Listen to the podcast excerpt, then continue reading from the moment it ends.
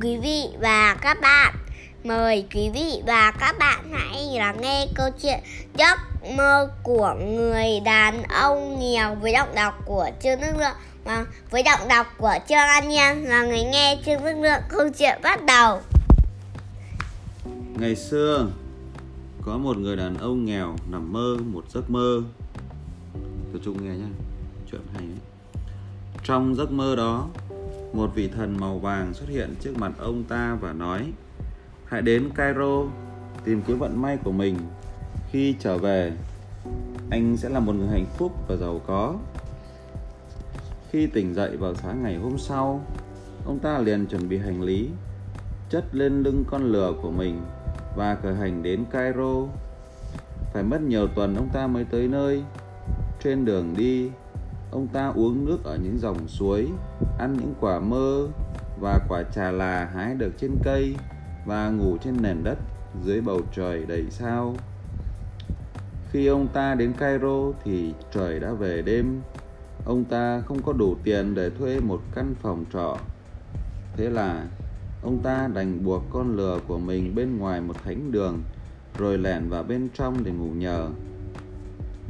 Giữa đêm hôm tĩnh lặng, bỗng có tiếng động khiến ông ta tỉnh giấc. Ông ta đi ra ngoài xem đâu rồi? đó là gì thì phát hiện có một toán trộm đang định đột nhập vào căn nhà kế bên. Bọn chúng đã phá được khóa và mở được cửa lẻn vào bên trong. Dừng lại, đồ ăn trộm! Ông ta kêu lên. Những tên trộm biết rằng chúng đã bị lộ, lập tức bỏ trốn. Chỉ còn một mình người đàn ông đứng trơ trọi giữa đường. Bên ngoài ngôi nhà có cánh cửa bị phá hỏng. Người dân quanh đó chạy đến, họ bắt người đàn ông nghèo nọ và mắng vào mặt ông ta. Tên trộm đáng ghét kia, ông định ăn trộm đồ trong nhà người bạn của chúng ta khi anh anh ấy đi vắng phải không? Không, người đàn ông phản đối. Chính tôi đã báo động có trộm, nhưng tên trộm thật sự đã bỏ trốn rồi. Ông nghĩ chúng ta sẽ tin lời của ông sao? Một người nói. Anh ta đang túm cổ áo sau gáy của người đàn ông nghèo. Chúng tôi sẽ xử lý việc này, ông sẽ bị nhốt lại. Thế là người đàn ông nghèo bị lôi đi, đưa đến trình diện viên quan cai quản an ninh của cả khu phố. Tôi sẽ xử lý việc này, viên quan nói. Mọi người hãy về nhà đi. Khi đám đông đã giải tán, viên quan bắt đầu thẩm vấn người đàn ông. Ông từ đâu đến đây? Ông ta hỏi. Bada. Người đàn ông trả lời. Tại sao ông lại đến Cairo? Viên quan hỏi. Bởi vì tôi có một giấc mơ. Người đàn ông nói, giọng đầy khổ sở. Giấc mơ gì? tiếng quan hỏi.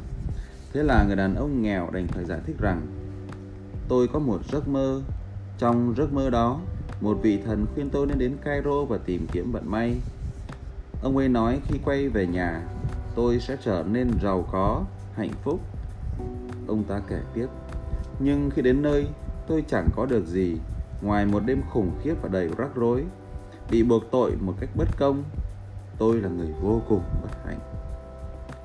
Viên quan nghe chuyện liền phá lên cười và nói, Ông thật ngốc vì đã tin và nghe theo một giấc mơ vô nghĩa.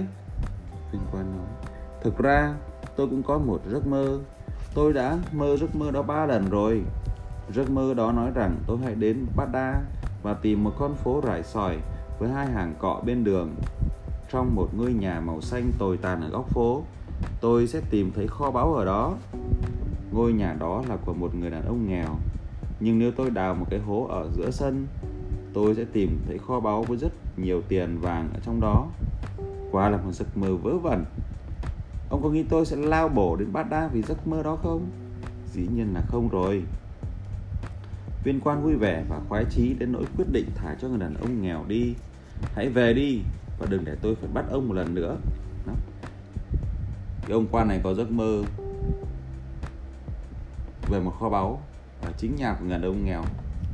Người đàn ông nghèo là người đàn ông mà đang bị bắt á. Người đàn ông nghèo liền tìm lại con lừa của mình và lên đường trở về Baghdad.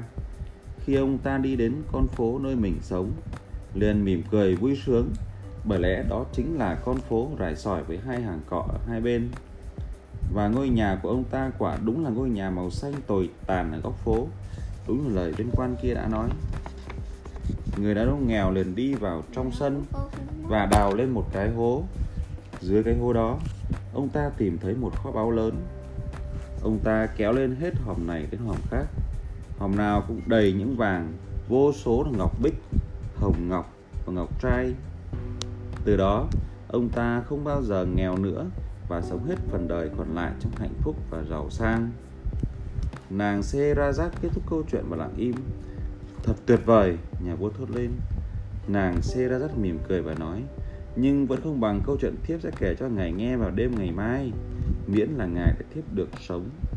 Được thôi, ta sẽ để nàng sống thêm một ngày nữa câu chuyện đến đây là hết. Một ngày nữa Xin một ngày nữa cảm ơn quý vị và các bạn đã chú ý lắng nghe. Một ngày